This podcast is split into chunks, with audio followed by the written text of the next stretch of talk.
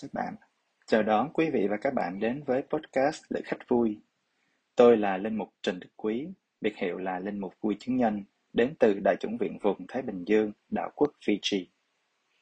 Chúng ta hãy cùng nhau tìm hiểu và học hỏi lời Chúa qua các bài đọc Chúa Nhật đi nào. Lễ mình máu Thánh Chúa Kitô à, lễ trọng bài đọc 1 thì được trích từ à, trong à, sách đệ nhị luật ở chương 8 từ câu 2 đến câu 3 là sang câu 14b đến đến câu 16a. Chúng ta cùng nghe nhé.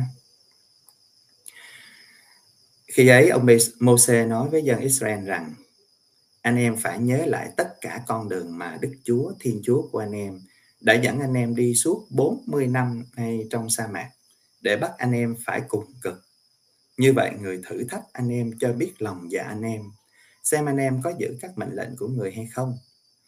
Người đã bắt anh em phải cùng cực, phải đói, rồi đã cho anh em ăn manna là của ăn anh em chưa từng biết và cha ông anh em cũng chưa từng biết.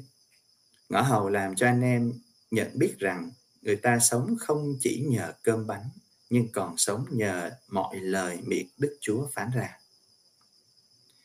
Anh em đừng quên Đức Chúa Thiên Chúa của anh em. Đấng đã đưa anh em ra khỏi đất Ai Cập, khỏi cảnh nô lệ. Người đã dẫn anh em đi trong sa mạc mênh mông khủng khiếp, đầy rắn lửa và bò cạp, trong miền đất khô cằn không giọt nước. Người đã khiến nước từ tảng đá cứng nhất chảy ra cho anh em uống. Trong sa mạc, người đã cho anh em ăn manna, thức ăn mà cha ông anh em chưa từng biết.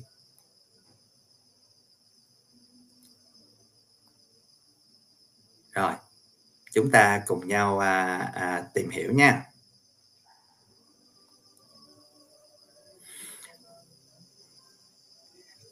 Vào à, ngay đầu tiên thì tôi muốn nói với lại à, quý ông bà anh chị em là cái con số à, 40 à, 40 năm trong sa mạc. Nếu ai mà đã theo dõi cái chương trình à, à, chương trình livestream à, tìm hiểu và hỏi lời Chúa này thường xuyên thì chắc cũng đã biết rồi nhưng mà tôi xin nhắc lại à, với những con số mà được ghi ở trong sách thánh à, à, tác giả kinh thánh không hề có cái ý giống như mà à, con người với cái đầu óc gọi là toán học của chúng ta à, ngày nay á thì chúng ta hiểu. Thì chúng ta thấy số 40 là chúng ta tưởng là số 40 đếm đếm từ 1 đến 40 đúng không ạ? À chúng ta sẽ thấy xuất hiện rất là nhiều trong sách thánh là 40 ngày đêm 40 năm. Yeah nhưng mà thật ra đó ý tác giả kinh thánh chỉ đơn giản muốn nói rằng là đó là một khoảng thời gian dài. Một thời khoảng thời gian chịu thử thách để rồi được biến đổi. À, nó cũng có nghĩa là một cái thời gian chuẩn bị chuẩn bị cho một cái chuyện chuyện gì đó lớn lao hơn. À, thì là dân do thái hay là con người của chúng ta nói chung á chúng ta cần phải trải qua. Ai chúng ta trong chúng ta cũng phải cần trải qua hết. À, có những cái giai đoạn có thể là khá dài để chuẩn bị để được để chịu thử thách để được biến đổi. Vậy thôi chứ không có chính xác là con số là 40 năm hay 40 ngày mà giống như chúng ta đếm ngày nay không phải nha. Rồi nói về mana. À, trong bài đọc 1 chúng ta nghe nói đến mana. Mana thì được à, sách thánh ghi lại đó là nó nó có à, nguồn gốc từ cái chữ à, manhu. Người do thái á, khi mà người ta bước ra khỏi lều à, ở trong à, sa mạc đó đó thì người ta thấy sáng sớm đó người ta thấy có những cái vật gì lạ lạ coi như là rải đầy khắp mặt đất. Thì người ta hỏi nhau cái gì vậy? Cái gì vậy? Thì người ta nói manhu đó là tiếng do thái. À, thì sau này thánh ghi lại là đọc trại đi là manna. Có nghĩa là cái thức ăn gì đó mà họ không hề biết. À, dĩ nhiên từ thời cha ông của họ họ cũng không biết luôn. Từ trước giờ họ chưa bao giờ từng thấy cái đó. À chỉ đơn giản chữ manna có nghĩa là cái gì vậy ừ. à đó. Rồi à, và thật sự ra đó mana nếu mà ai coi bên Facebook của tôi thì tôi mới đăng đây một bài thì hiện nay thì vẫn có à, uh, manna ở bên cái vùng uh, bán đảo Sinai với lại uh, cái gì uh, ở Trung Đông. Đúng không ạ? Đây chứ ờ, uh, manna thật ra đó là có một cái loại nhựa cây có một cái loại cây ở bên uh, vùng Trung Đông hay bán đảo Sinai đó và cái mùa mà à, trời lạnh lạnh á thì có một cái à, loại côn trùng nó cắn. Thì cái cây nó nó chảy nhựa nó chảy nhựa ra và nó rơi xuống đất gặp phải coi như là không khí lạnh nó đóng thành những cái giống như là viên kẹo viên bánh này nè. À và nó ngọt và nó đầy bột protein. Thế thì dân do thái á, câu chuyện ghi lại trong sách thánh á, là đến cái lúc mà coi như là à, mọi người biết là trong cái chuyến đi coi như là chạy khỏi Ai Cập á à, được ông Mô-xe dẫn á, chạy trốn khỏi Ai Cập à, khỏi ảnh nô lệ Ai Cập thì đang đi trong à, trên đường đi về đất hứa đó. Thì có những giai đoạn là sẽ hết hết lương thực. À thế thì là họ coi như đến lúc đó là họ kêu gào đến Chúa rồi và họ thấy rằng là chết rồi Chúa ơi bây giờ là vô trong này là hết đồ ăn thức uống rồi thì chúng con chết đây bây giờ chẳng nhẽ Chúa để Chúa cứu chúng con ra khỏi Ai Cập và cho chúng con chết rủ ở nơi này. Đó thế là Chúa cứu bằng cách Chúa ban mana à, mana đó là những cái mà tôi vừa mới kể đó thì họ viết cái kinh nghiệm đức tin đó họ viết lại nó giống như là bánh bởi trời rơi xuống Chúa nuôi dân dĩ nhiên thời đó họ cũng đâu có biết là cái gì cái gì thì chỉ là lúc đó đói quá rồi thì lúc ra khỏi lề buổi sáng thì thấy vậy là chụp lấy ăn thôi, đưa lên miệng ăn thử, thấy được. Thế bởi thế là cứ lấy cứ thế là ăn cái đó mà tiếp tục cuộc hành trình. Đấy, thế thì là họ mới dâng lời chúc tụng và tạ ơn Chúa. Đó đó là có nghĩa là ngày nay khoa học thì chúng ta giải thích được nhưng mà cái thời đó và đặc biệt là những lần đầu tiên mà họ gặp thấy cái đó đó cái manna đó, đó cái nhựa thông đó, đó à, mà nó rơi trên mặt đất thành những cái cục kẹo cục bánh đó. mà họ ăn á thì là họ chúc tụng Chúa họ tạ ơn Chúa tại vì là ở đâu mà hả Chúa canh ha, coi như là hay quá vậy có nghĩa là đang để chuẩn bị chết đói rồi thì lúc đó có thức ăn thì bởi vậy thì trong cái kinh nghiệm niềm tin của họ thì họ tin là đây là cho quyền năng Chúa. À, đó. Để chúng ta mới hiểu được là sách thánh được viết lên như thế nào.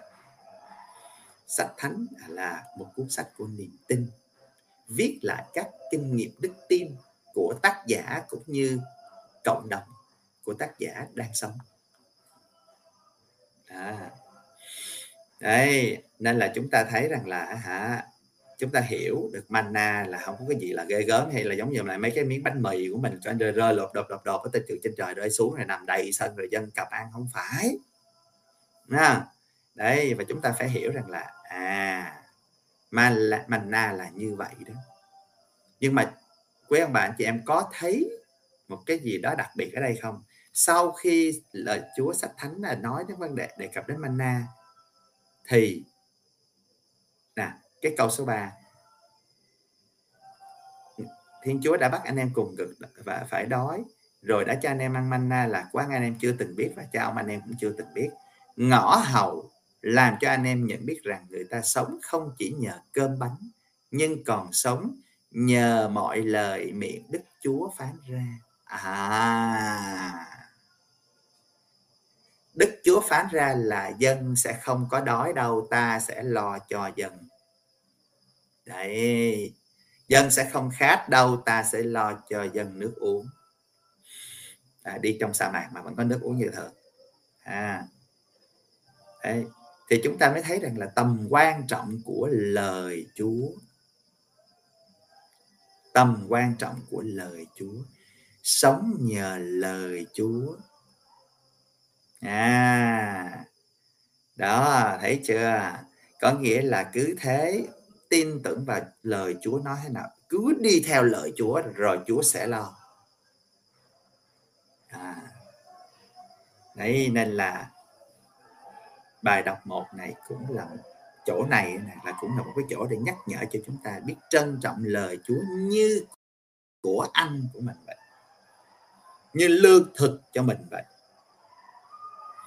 à, chứ không có chỉ là nhờ cơm bánh không? Đã là con người thì chúng ta tất chúng ta có nhiều phương diện đúng không ạ? Chúng ta có phương diện thể lý tâm sinh lý này nọ nhưng mà chúng ta vẫn có từng phương diện tâm linh tinh thần. À, thì chúng ta cũng cần phải được nuôi dưỡng ở cái khía cạnh đó.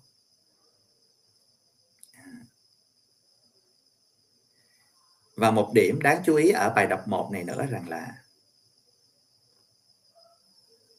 ông Môse nhắc nhở dân hãy nhớ đừng quên Đức Chúa. À, lời mời gọi hay là hãy nhớ lấy Đức Chúa đừng có quên người. Đây là một lời mời cho sự cầu nguyện một sự phản tư phản tỉnh suy gẫm để biết được rằng là những kỳ công của thiên chúa thực hiện nơi cuộc đời của mỗi người chúng ta. Mà nếu mà chúng ta không có dành giờ để thinh lặng và cầu nguyện chúng ta không nhận ra điều đó. Chúng ta bị cuốn vào cuộc đời. Cuốn vào cơm áo gạo tiền và đủ thứ của cái trần gian này à, làm chúng ta quên bẵng đi Đức Chúa không nhớ đến Thiên Chúa thì lời Chúa nhắc nhở cho chúng ta đấy hãy nhớ đến Chúa. À. À, nên nói tóm lại là bài đọc một cho chúng ta thấy lại à, coi như là cái câu chuyện ngày xưa. À, đọc lại thấy lại cái câu chuyện ngày xưa Chúa đã đồng hành với dân như thế nào trên cái con đường coi như là vượt thoát ách nô lệ của Ai Cập mà đi trong sa mạc bao nhiêu năm trường đó một khoảng thời gian dài đó để tiến về đất hứa. Và Chúa đã không bao giờ để dân đói khát bao giờ. À. Đây. có mana có lời Chúa. Chính lời Chúa cũng là của anh để hướng dẫn dân tiếp tục tiến bước trong cuộc đời. Đó, đó là bài đọc 1 chúng ta sang bài đọc 2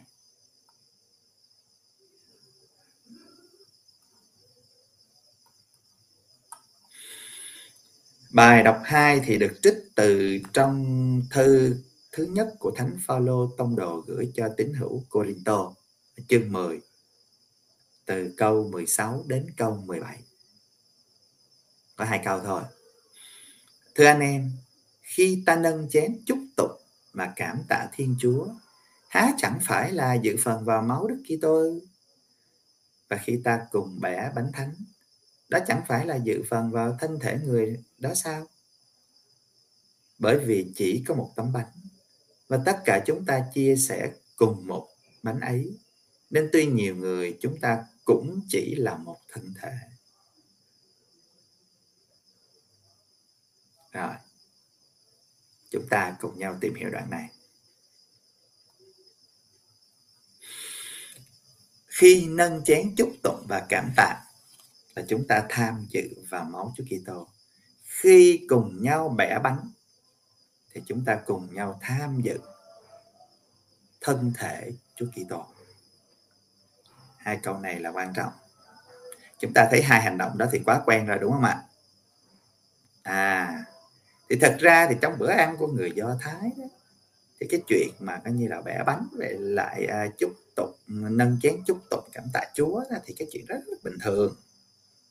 Nhưng tới Đức Kitô à tới Kitô giáo của chúng ta nó đã mang một màu sắc khác. Một màu sắc sâu xa thánh thiên hơn nhiều. À tại vì lúc này Đức Kitô đã nói, đây là mình, thầy, và đây là máu, thầy. Có nghĩa là ăn và uống máu, thầy. Ăn thịt, thầy, ăn thịt, thầy, uống máu, thầy là để đến nên một với thầy. Và cái việc mà chúng ta cùng nhau chia sẻ một tấm bánh và cùng nhau uống một ly rượu đó nó thể hiện sự hiệp nhất. À tuy nhiều người và mỗi người chúng ta mỗi khác nhưng tất cả chúng ta đều thuộc về một thân thể là thân thể Đức Kitô. Chúng ta nên một với người. À, ngày nay thì dĩ nhiên là à, vì vấn đề mục vụ nên bây giờ chúng ta thấy rằng là bánh thánh là được cắt ra thành những cái bánh ờ, tròn tròn tròn tròn nhỏ nhỏ nhỏ nhỏ nhỏ, nhỏ như vậy phải không ạ? Lên là chúng ta cứ thế là nhận à, rước lễ à, khi lên rước lễ thì mỗi người nhận một cái. Cái đó cho vấn đề tiện về vấn đề mục vụ.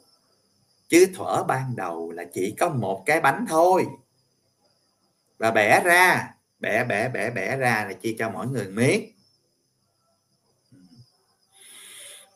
À, người do thái với lại kitô giáo mình á, là sử dụng bánh không men. Còn ở bên à, đông phương á, bên chính thống thì sử dụng bánh có men. À. nhưng mà cũng là sử dụng một cái bánh. À, để bẻ ra cho nhiều người. Bạn có giàu có hay bạn có nghèo khó? Bạn có già hay là bạn có trẻ? Bạn có là đàn ông hay đàn bà? Bạn có là thuộc hàng coi như là quý tộc hay là nô lệ? Thì khi vào bữa tiệc thánh thể thì tất cả đều như nhau đều bình đẳng. Tại vì cùng chia một tấm bánh và cùng uống một ly rượu. À nên một với đức kitô hết.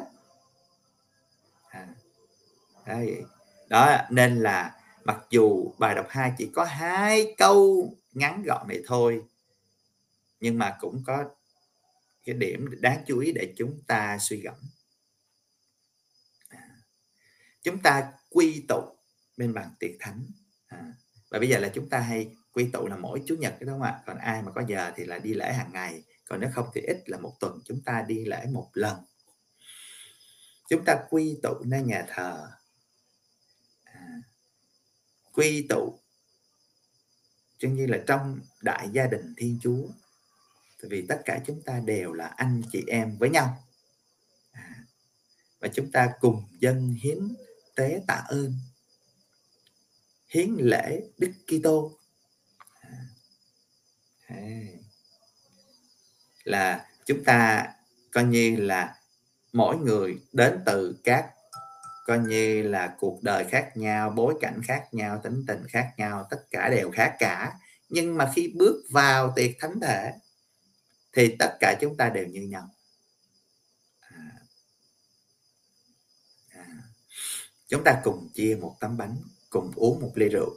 Dĩ nhiên về vấn đề mục vụ thì chúng ta không thể là lễ nào cũng coi như là rước lễ hai hình. Có nghĩa là uống máu chúa luôn thì không có được. Như vậy thì lễ quá dài. À, nên là một số nơi à, là chỉ có những những cái nhóm nhỏ mà chỉ cùng dân lễ với nhau thì ok uống rượu à, uống máu chúa. Còn bình thường ra thì là chúng ta rước mình thánh chúa thôi.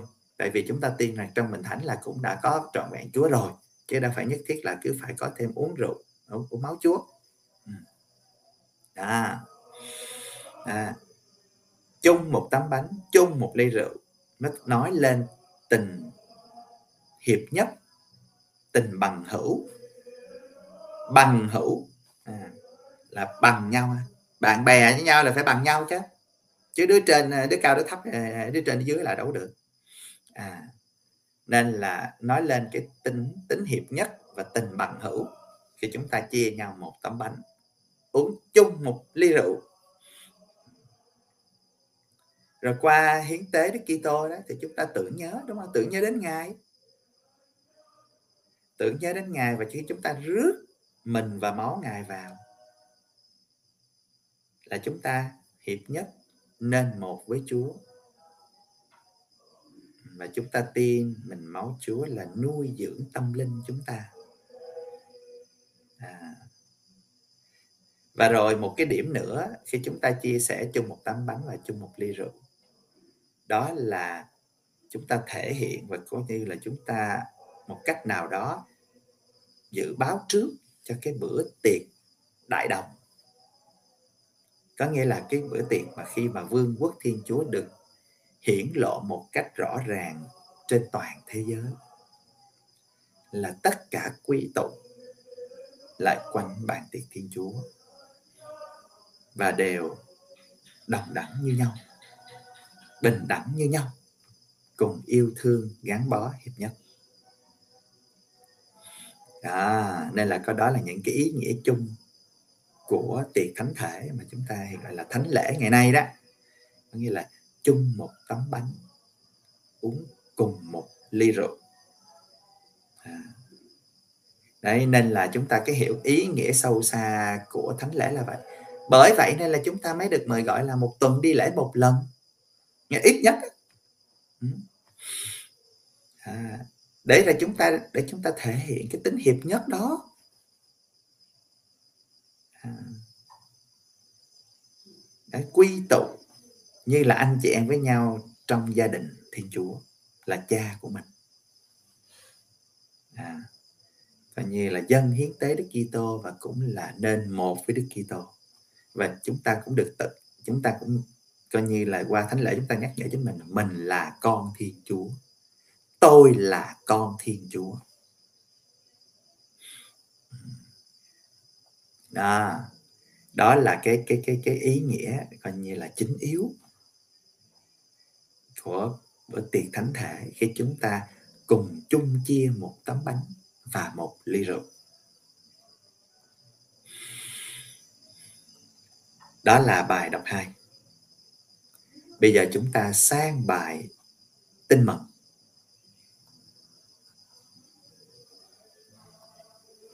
Bài tin mừng thì được trích từ trong tin mừng của Chúa Giêsu Kitô theo Thánh Gioan ở chương 6 từ câu 51 đến câu 58. Khi ấy Đức Giêsu nói với người Do Thái rằng: Tôi là bánh hằng sống từ trời xuống. Ai ăn bánh này sẽ được sống muôn đời. Và bánh tôi sẽ ban tặng, chính là thịt tôi đây để cho thế gian được sống.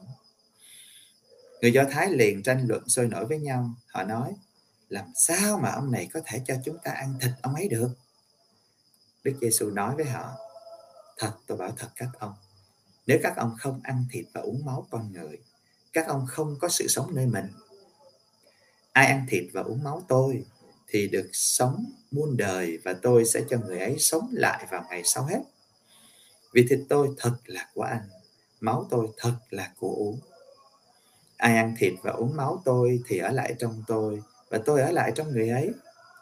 Như Chúa Cha là đấng hàng sống đã sai tôi và tôi sống nhờ Chúa Cha thế nào thì kẻ ăn tôi cũng sẽ nhờ tôi mà được sống như vậy. Đấy, đây là bánh từ trời xuống, không phải như bánh tổ tiên các ông đã ăn và họ đã chết. Ai ăn bánh này sẽ được sống muôn đời. Rồi. Chúng ta cùng nhau tìm hiểu đoạn này. Tôi là bánh từ trời xuống. Tôi là bánh sự sống. À, Chúa Giêsu nói rất rõ ràng ở trong cái đoạn tin mừng này chúng ta thấy nói về bánh sự sống là chúng ta không thể không nói đến chương 6 tin mừng Gioan. Ai học kinh thánh là phải nhớ ngay muốn lục tìm các câu nói về bánh sự sống, bánh hàng sống là vào chương 6 của tin mừng Gioan à. à. Chúa nói coi như là lúc đầu nghe nhẹ nhẹ, đúng không? Nó là bánh sự sống, bánh hàng sống thôi. Sau đó Chúa chuyển tới một cái coi như là một cái chủ đề nghe coi như là hơi hơi bị kinh rợn. Là cái bánh đó đó là thịt tôi đó. Đấy. Ăn cái bánh đó, ăn thịt tôi đó là mọi người sẽ có sự sống đời đời.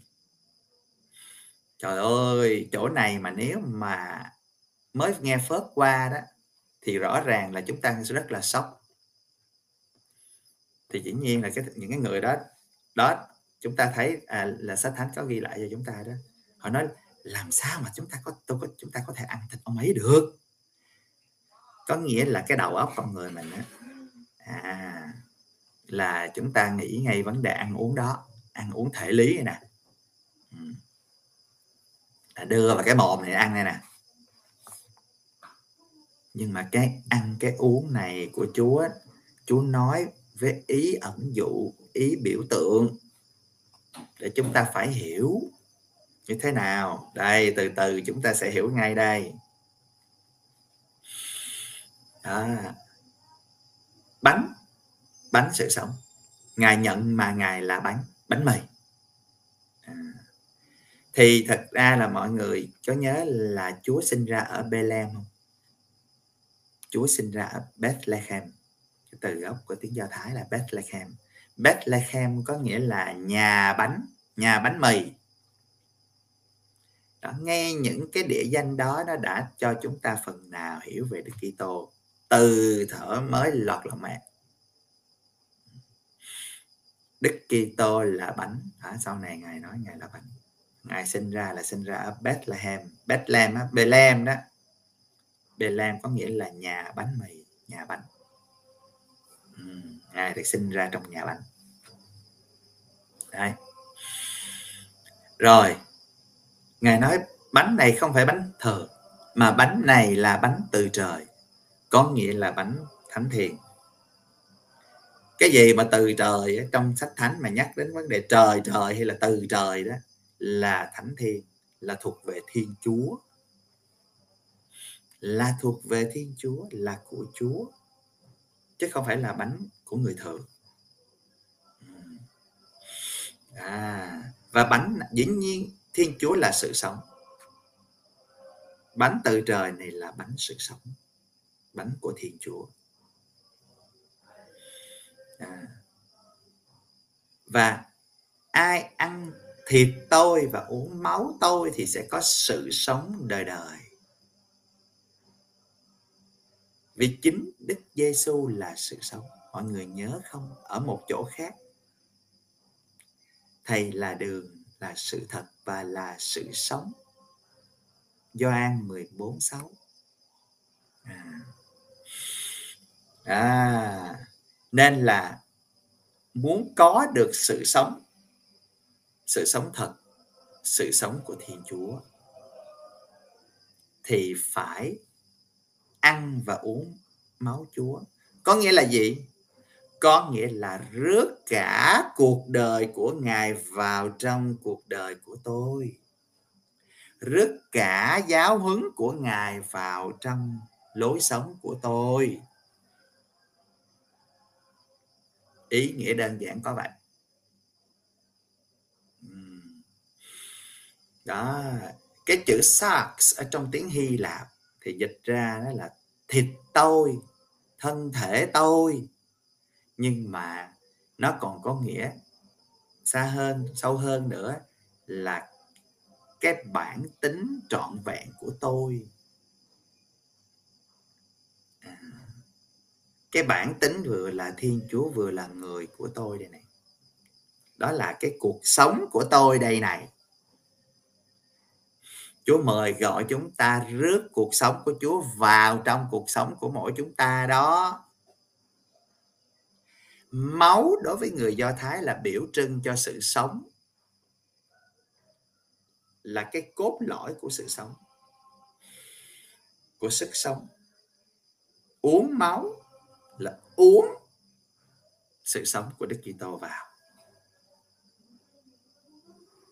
Ăn thịt có nghĩa là mang vào trong mình cuộc đời của Chúa, giáo huấn của Chúa.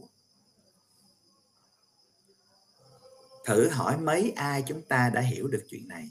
Hay là chúng ta cứ thế là xì sụp và chúng ta cứ tin và à, tin và cái bí tích thánh thể có một cái gì đó ông cha ông đặt tay trên bàn thờ đó là trong bánh rượu nó giống như là được hóa phép giống như là ông cha ông làm ảo thuật á. Ừ, rồi chúng ta lên rồi chúng ta rước rồi chúng ta cảm thấy an tâm rồi Chúa đến với mình rồi. Trời ơi như vậy là còn thấp lắm. Nếu ai mà chỉ mới nghĩ được tới cái mức là ờ tôi lên tôi rước một cái tấm bánh nhỏ nhỏ như vậy mà chúng tôi tin là mình thánh Chúa rồi đi về lại cuối cùng là không có thật sự rước cuộc đời Đức Kitô vào trong mình thì thật ra thì cái hiệu quả của việc rước thánh thể đó là cũng chẳng là bao nhiêu cả chúng ta chỉ mang tính hình thức, nghi thức à.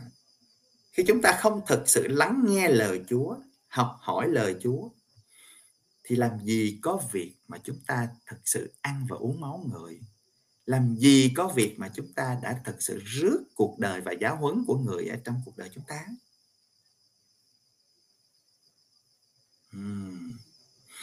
Bởi vậy nên mọi người cứ nhìn đi, có thể là nhìn ngay chính bản thân mình hay là nhìn ra chung quanh đó còn rất nhiều người công giáo. Khi tôi hữu nói chung luôn, chứ không phải là công giáo không ngay cả bên tin lành và những người tin theo Chúa đó. Rất nhiều người mang danh là công giáo và mang danh Kitô hữu, nhưng không hề sống tinh thần Đức Kitô. Thậm chí trong giới giáo sĩ, giám mục và linh mục luôn. À có nghĩa là họ có rước Chúa vào đâu? Họ có rước Đức Kitô vào trong cuộc đời họ đâu. Mọi người có đồng à, ý với tôi không? Có ràng là ừ vẫn có dân lễ hàng ngày đấy. Nhưng mà họ có chịu khó mà đọc sách thánh nghiền ngẫm sách thánh, nghiên cứu sách thánh đâu. Có học hỏi lời Chúa đâu. Mà hiểu được cái tinh thần của Chúa.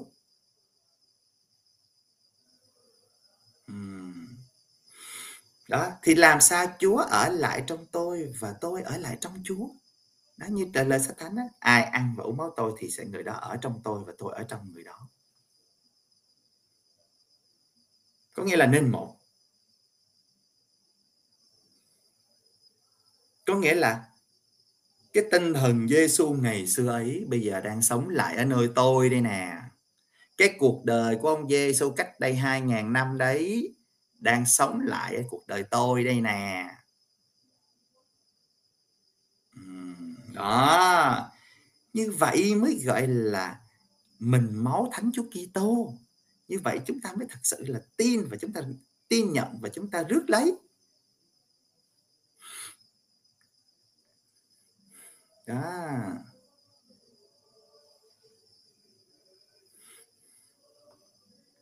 Đó, nên là mọi người phải coi như là chúng ta hiểu lại cho đúng lễ mình máu thánh Chúa Kitô. Rồi chúng ta hiểu lại cho đúng bí tích thánh thể. À. Rồi Chúa Giêsu còn nói thêm, Tôi sống nhờ cha Có nghĩa là nhờ Thiên Chúa, Đúng không ạ? Và bây giờ ai ăn tôi á là người đó sống nhờ tôi. Câu này là gián tiếp ám chỉ Đức Giêsu Kitô là Chúa là Thiên Chúa. Uhm.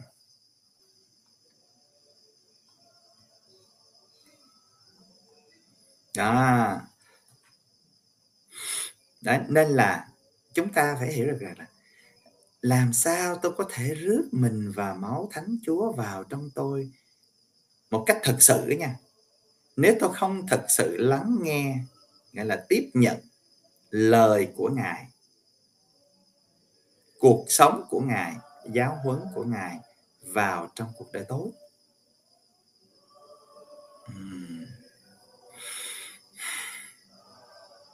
À. đó, nghĩa là bây giờ chúng ta phải hiểu rằng là ăn thịt và uống máu Chúa Kitô có nghĩa là đón nhận. Đón nhận cả cuộc đời của ngài, giáo huấn của ngài, lời của ngài. Có nghĩa là lời chúa đó là lời sách thánh đó, vào trong cuộc sống của mỗi người chúng ta. Chứ nó không nên dừng lại ở cái chỗ là chúng ta chỉ đi lễ và rước lễ. À và cảm thấy an tâm là tôi đã rước chúa rồi. Không có cái đó chỉ là mới là một cái bước rất thấp. Mới là bước khởi đầu. Đó. Tiện đây tôi cũng nói luôn, một cái quan sát của tôi đối với giáo hội công giáo của chúng ta nói chung chứ chứ à, không những là chỉ ở giáo hội công giáo Việt Nam mà tôi nhìn chung trên toàn cầu luôn cái việc mà chúng ta nhấn mạnh quá nhiều về bí tích thánh thể đó, thật ra đó, nó có cái tốt nhưng mà có cái không tốt. Nó, những cái tốt thì tôi không thể, không muốn nói đây nữa là nhiều, chúng ta biết nhiều lắm là chúng ta gắn kết với Chúa, rồi chúng ta có ý thức cộng đồng, rồi vấn đề hiệp nhất này nọ ha, rồi bồi bổ tâm linh này nọ, vân vân vân vân. Nhưng tôi muốn chia sẻ với quý ông bạn chị cái góc nhìn của tôi khi giáo hội chúng ta nhấn mạnh quá nhiều về bí tích thánh thể thì dẫn đến những cái bất lợi này. Giáo hội chúng ta rơi vào chủ nghĩa lễ nghi và hình thức. Uhm. chủ nghĩa lễ nghi là gì? Lễ lại suốt cái gì cũng lễ hết, hơi tí là thánh lễ, đúng không? Dĩ nhiên chúng ta nhấn mạnh quá mà thánh lễ là lời nguyện cao trọng nhất, đúng. Nhưng mà trong thánh lễ chúng ta có để ý cái phần phục vụ lời Chúa hay không? Các cha có chuẩn bị bài giảng cho tốt hay không? À. Đó, nên là chúng ta sẽ chỉ có chăm chăm chú chú để đi lên rước chúa, thế là xong. Thế là rõ ràng là chúng ta là theo chủ nghĩa lễ nghi và như vậy là chúng ta không khác gì dân ngoại cả cũng làm các cái nghi lễ, nghi thức, rồi tùm lum hết. Đó. À? nó chỉ là bề ngoài và thiếu thực chất. Rồi, điểm thứ hai là khi chúng ta nhấn mạnh quá nhiều về bí tích thánh thể đó, thì chúng ta loại trừ các cái cách hiểu và các cái thần học của các cái nhóm tôn giáo khác. Quan điểm với chúng ta à chúng ta loại trừ. Đối với công giáo chúng ta thì chúng ta tin Chúa hiện diện một cách thật sự nơi bí tích thánh thể, đúng không ạ? Thì những ai mà nói khác đi một chút là chúng ta loại trừ. Chúng ta chống đối. Chúng ta cho rằng là người đó không hiểu biết, người đó không có niềm tin à, chẳng hạn như là nhóm anh em tinh lành hay là bây giờ gần hơn tinh lành thì nó hơi xa rồi. Ví dụ như là nói về bên à, công giáo đông phương chính thống đó. bên đó họ cũng có bí tích thánh thể nhưng họ chỉ dừng ở chỗ là nó chỉ dừng thì không đúng thì cái đó là quan điểm của họ thôi hả? Quan điểm của họ chỉ là mang tính biểu tượng. Biết tích thánh thể chỉ là mang tính biểu tượng còn bên mình là chúng ta tin rằng là khi linh mục đặt tay truyền phép là có sự biến đổi bản thể. Mặc dù còn hình bánh và rượu nhưng mà lúc đó là mình và máu Đức Giêsu một cách thật sự. À và rõ ràng là hai bên chúng ta không hiệp thông với nhau một cách đầy đủ. À, những anh chị em kia họ cũng tin vào Chúa vậy. Nhưng mà chúng ta loại trừ nhau chúng ta không chấp nhận nhau. Thấy chưa? Khi mà chúng ta đẩy quá về bí tích thánh thể đó, chúng ta cứ khư khư cái quan điểm thật học của mình đó, thì bỗng nhiên là tự nhiên là chúng ta tạo nên sự chia rẽ. À một điểm thứ ba nữa là khi chúng ta nhấn mạnh quá nhiều đến bí tích thánh thể đó thì chúng ta sẽ thờ ơ với kinh thánh với sách thánh với lời chúa. Điều đó chúng ta thấy quá rõ rồi còn gì. Ừ rất thờ ơ với kinh thánh với lời chúa. Vatican II là đặc biệt nhấn mạnh về vấn đề trở lại với nguồn gốc là trở về với thánh kinh á mừng rất lấy làm tiếc cho đến hôm nay thật sự chưa triển khai được nhiều, chưa áp dụng được nhiều. Không chỉ ở giáo hội Việt Nam mà trên giáo hội trên Hoàng Vũ luôn. Đó. Rồi chúng ta sẽ thờ ơ về vấn đề gọi là bác ái thực hành. Đúng không ạ? Thả thở với lời Chúa sẽ thánh, thở vấn đề phục vụ bác ái luật thực, thực hành và luân lý đời sống. rồi chúng ta thì cứ thế là đôi khi à, có những người thì đạo đức quá thì chầu thánh thể liên tục luôn. Rồi như vậy là bỏ bê vấn đề nhà cửa những đề gia đình à, của, của những việc việc nhà. À, bỏ bê những chuyện khác không đi thăm những anh chị em đang đau ốm bệnh tật hay nghèo đói. Ừ. À, chúng ta cứ nghĩ rằng là à, làm cái chuyện đó sẽ là Chúa vui lòng hơn. Có nghĩa là dành giờ trước thánh thể nhiều thì Chúa sẽ vui thích hơn. Đấy. Cái đó nó cũng nguy hiểm nha thưa quý ông bạn chị em. À. và một cái điểm nữa nói nhiều về bí tích thánh thể quá, dẫn đến có nghĩa là chỉ là nói thôi. Nhưng mà thật sự chúng ta chẳng hiểu gì hết thiếu hiểu biết, thiếu tham dự và dấn thân. Đúng rồi, chúng ta nói, chúng ta sẽ sử dụng đủ thứ các cái học thuyết, các cái cách giải thích của nhà thần học này, nhà thần học kia rồi các văn kiện giáo hội thế này, thế kia để chúng ta bảo vệ cái quan điểm thần học của chúng ta. Nhưng mà hỏi ra đi, quảng đại quần chúng đó giới bình dân đó được bao nhiêu người hiểu? Hay họ chỉ tin là vì ờ giáo hội dạy vậy? Các đấng bậc nói vậy thì tôi phải nghe thôi, chứ họ vẫn nghi ngờ mà. Anh nói, trời ơi, đúng không ạ? Đó nên là tôi mong rằng là qua cái livestream này chúng ta cần phải suy nghĩ một cách chính chắn hơn, nhìn vấn đề với nhiều góc độ hơn. Tôi không phủ nhận cái quan điểm thần học của giáo hội công giáo mình nhé. Của tôi là một linh mục công giáo mà. Tôi vẫn tin Đức Giêsu Kitô hiện diện một cách thực sự nơi bí tích thánh thể. Nhưng tôi cũng rất là tin là Đức Giêsu Kitô hiện diện nơi tin mừng, nơi sách thánh, nơi lời Chúa.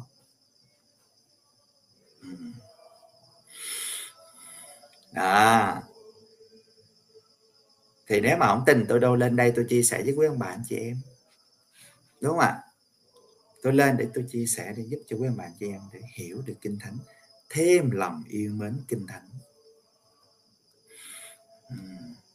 yêu mến Chúa qua việc học hỏi lời Chúa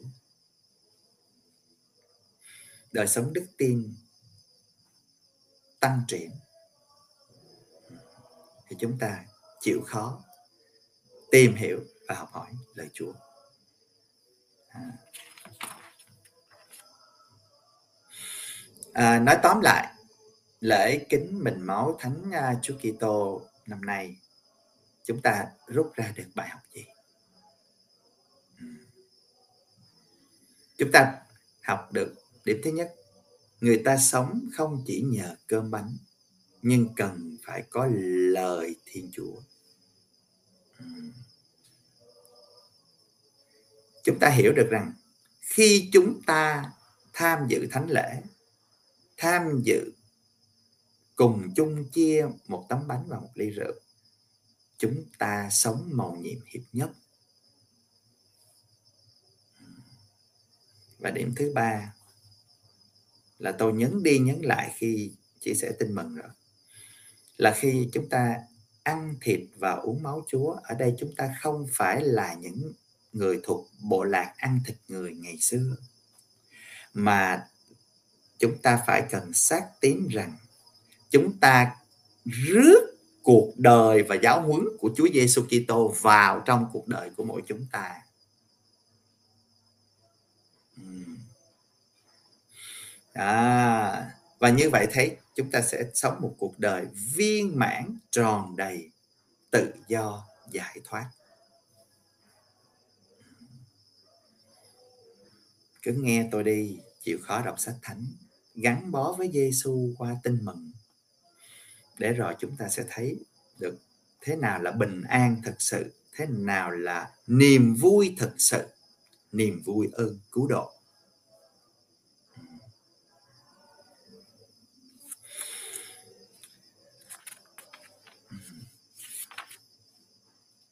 à,